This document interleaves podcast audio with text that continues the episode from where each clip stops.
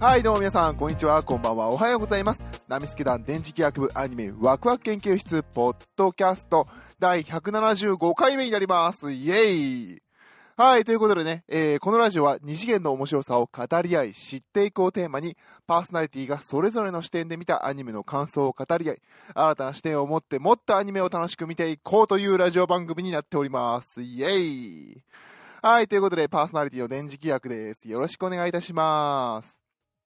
えー、まずね、あの今回のあのテーマに入る前に、えー一つだけご報告があります。えー私たちナミスキ団電磁気学部はですね、えー来たる冬のコミックマーケット、12月31日の火曜日、西地区 B ブロック 08B に配置されました。イエーイふーはい。えーお酒飲んだのでちょっとテンション上がってます。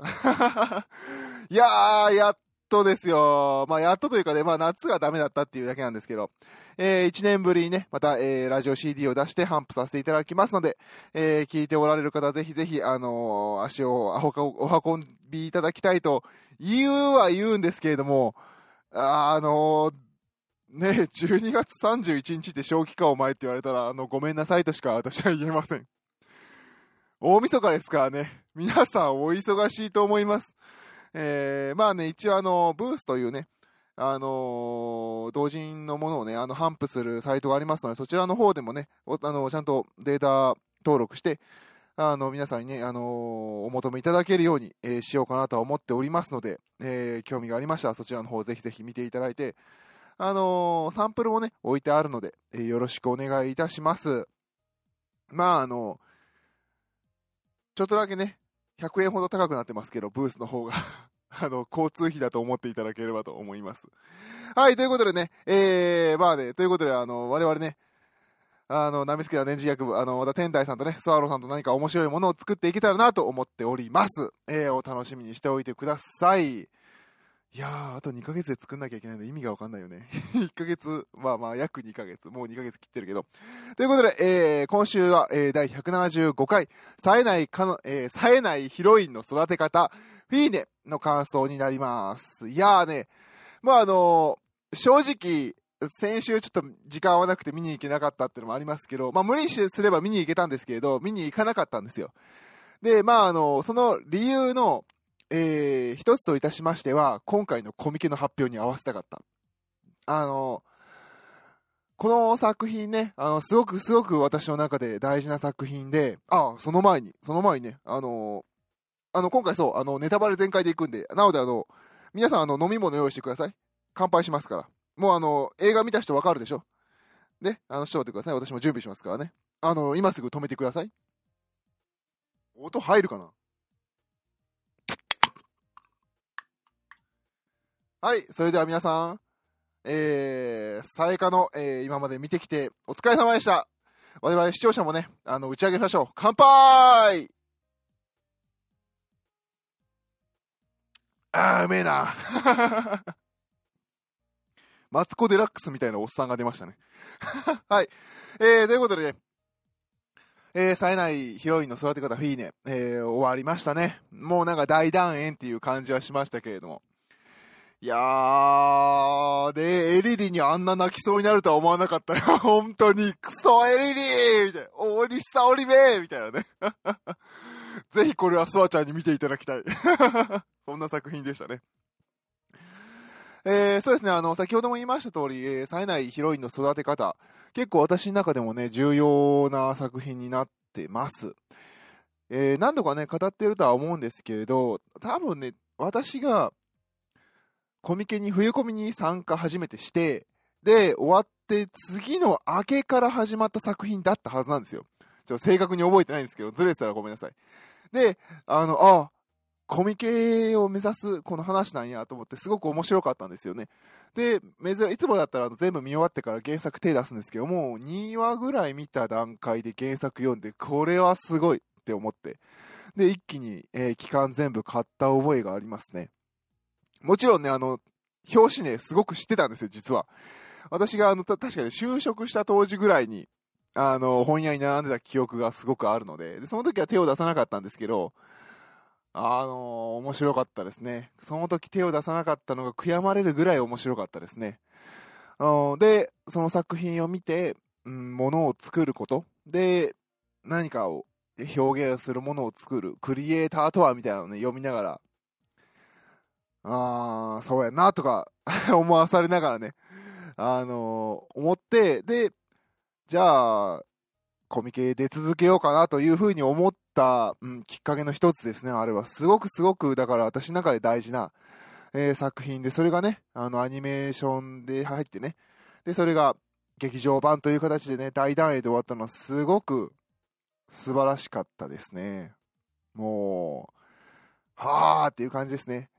なんかね、ねまあね、ものを、ね、一応ね、私も仕事上エンジニアという仕事をしますけれども、あーまあね、そこまでものづくりかっていうと、ものづくり側ではないんだけど、それでもやっぱ技術をね、えー、まあ、しょぼいですけどね、しょぼい技術をもとにね、少しでも少しでもね、あの世の中の役に立てばと思って、本当に思ってるか、えー仕事してますけどもね、やっぱりそういうところもね、刺さる部分が多かった作品かなと思います。うーん、なんかね、個人的にはね、なんかすごい大成功して大金持ちになるというよりは、なんかやりたいことをやり続けてる人の方がやっぱりかっこいいなっていう感じはしますね。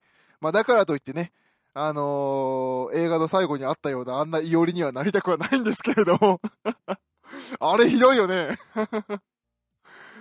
エンディングテロップが流れてる時にもう帰ってる人がおってさ、その後あの映像始まったからさ、あの帰った人は俺はもう2回目の視聴であることを祈るみたいな思いながら、大丈夫あの人たちみたいな。損してない大丈夫みたいな。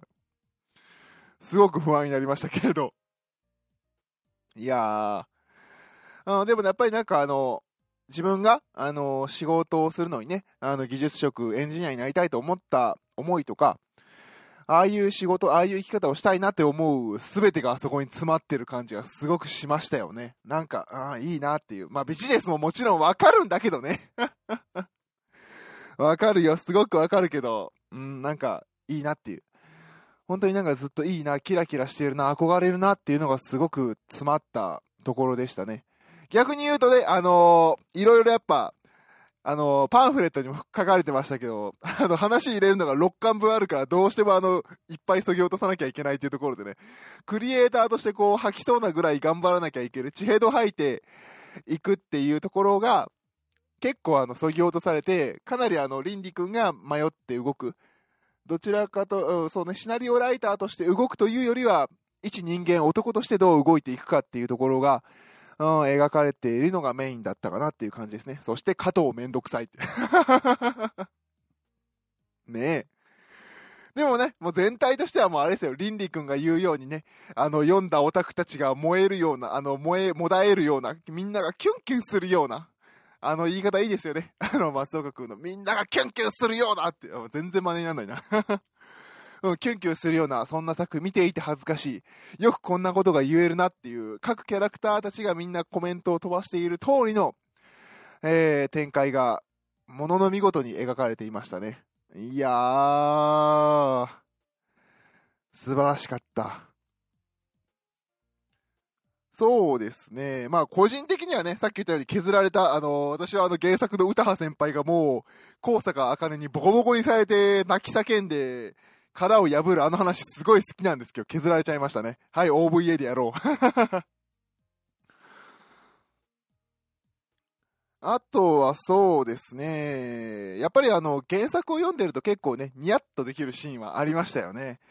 いやー、特にあの、あの、なんだ、えーと、加藤めぐみが、あの、あれ、キャラ名が出てこないや。えーと、羽島泉か。泉と、えーっと、キャラ名、キャラ名、パンフレット見てます。あー、兵道みちるか。と、あの、会話しているところで、さあ、で、あの、結構兵道みちるがね、でもこうだったんでしょ？こうだったんじゃないの？とか、こう、ずっと加藤を問い詰めていくシーン。あれは原作にあるんですけれど、あの、兵道みちるが、あの、結構、みちるらしくなく賢く、あの、追い問い詰めてるじゃないですか。あれが、実はあの、見せてない、羽島泉はずっとお兄ちゃんと会話してるのを、えー、Bluetooth イヤホンが目についたじゃないですか。実は、あのー、みちるの方も、見えてなかった右側に、加藤から見えない角度の右側に、イヤホンをしてるんですよね。で、あの、歌羽先輩が、実はあの会話を聞いていて、こうでしょ、こうでしょって問い詰めていく。ヒロインの内部をさらけ出すように持っていってるっていうのが、原作内ではあるんですよね。そこが、ほんあのバレるとこやんのかなと思ったら、やらなかったですね。そこは多分、あの、本質ではないからっていうとこなんでしょうけど。でも、兵道みちるの右側の耳は一切見せなかったところが、ああ、ああとか思いながら見てましたね。ずっとニヤニヤしながら。なるほどなーとか思いながら見ておりました。そうですね。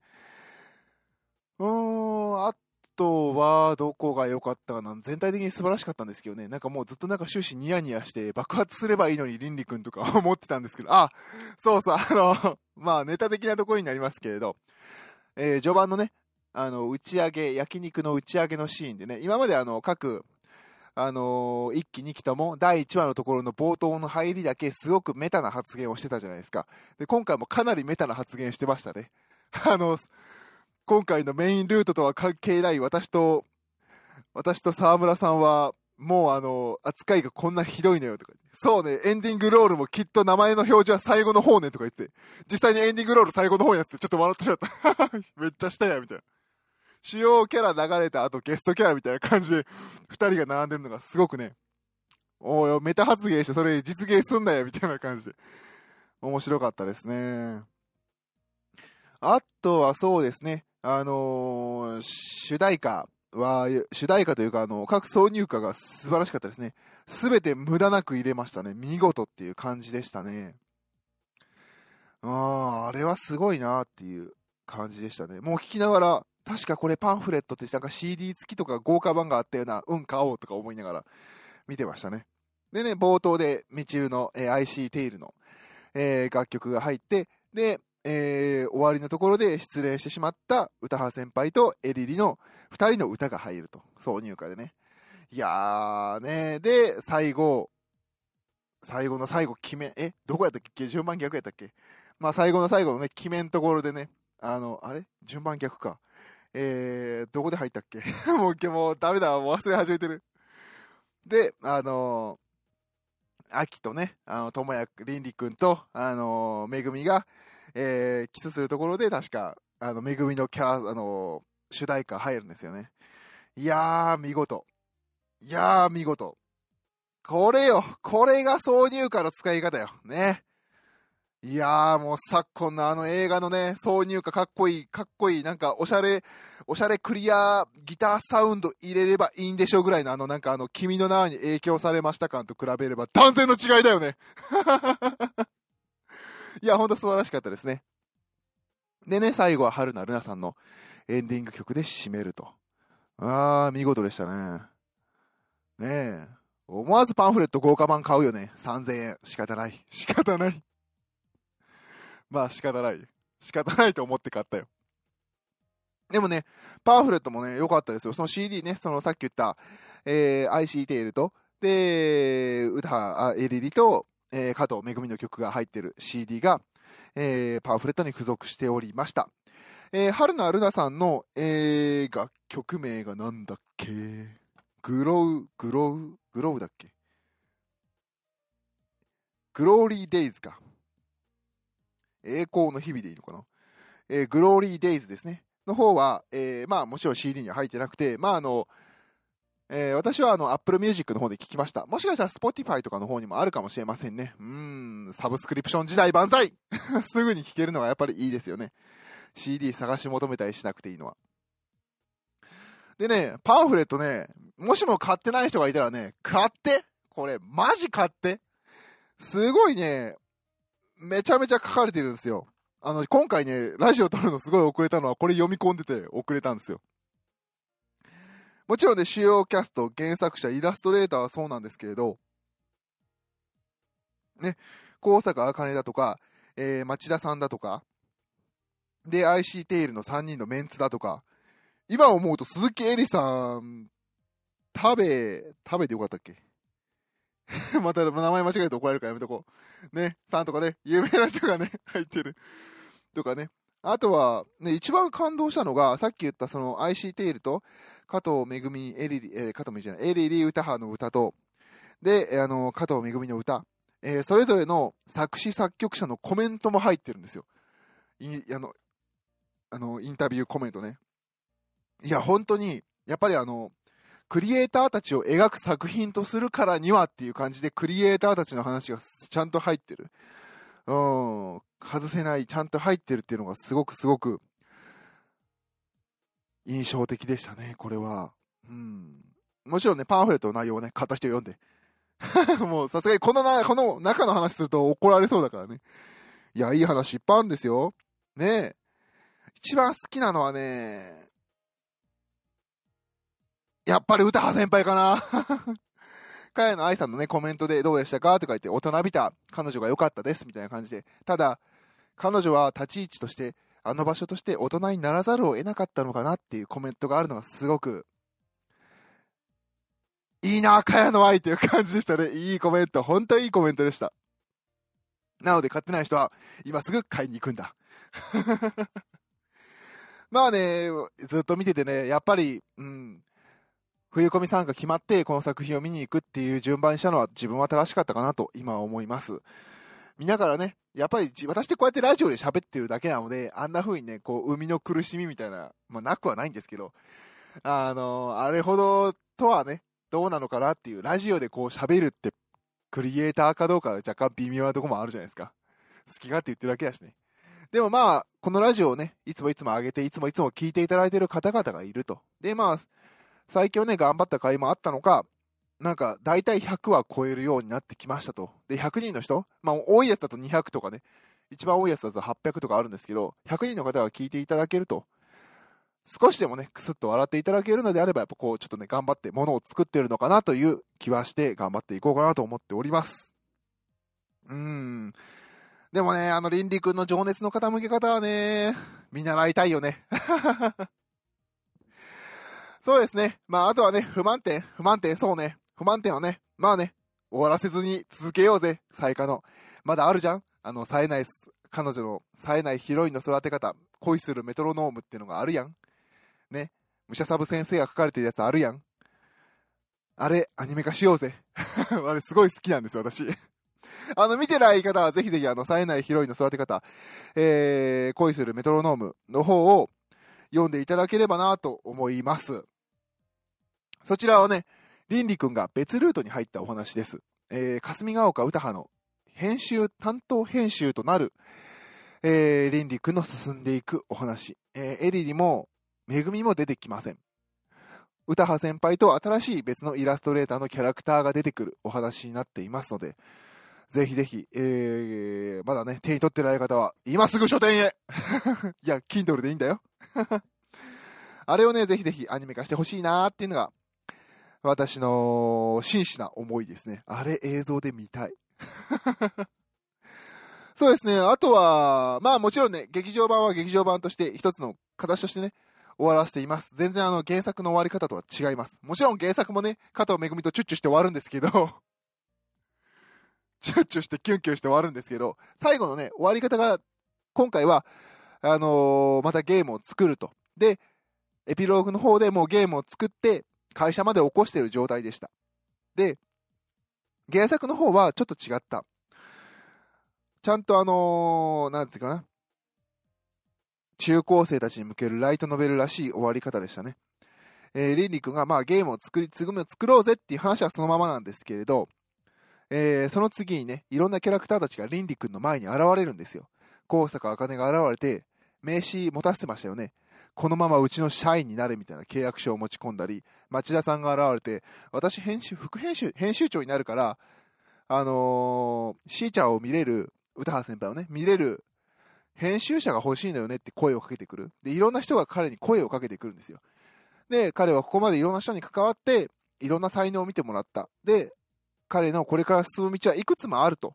で、彼が何を選ぶのかなっていう形の終わり方だったんですよね。すごくすごく、えー、いろんな未来があるんだよという示す終わり方だったんですけど、まあ、今回そのうちの一つ自分でゲームを作って独立していくという、そのルートを取った、えー、秋智也くんのお話で終わりましたね。いやー、もう最後良かったですよね。お疲れ様でした乾杯っていうね。最後の最後終わるところはメタ的に、メタで始まってメタで終わる。メタ的に中のキャストの人たちがお疲れ様でしたという、えー、作りですごく気持ちよく終われた、見ることができたアニメでしたね。いやー、しかもね、与えられる影響とか熱量がね、またね、あリンリ君、松岡君からの熱量がすごかったのでね、出た瞬間、こう、どういうラジオを撮らなきゃいけないかなとか、すごくここまで悩まされました。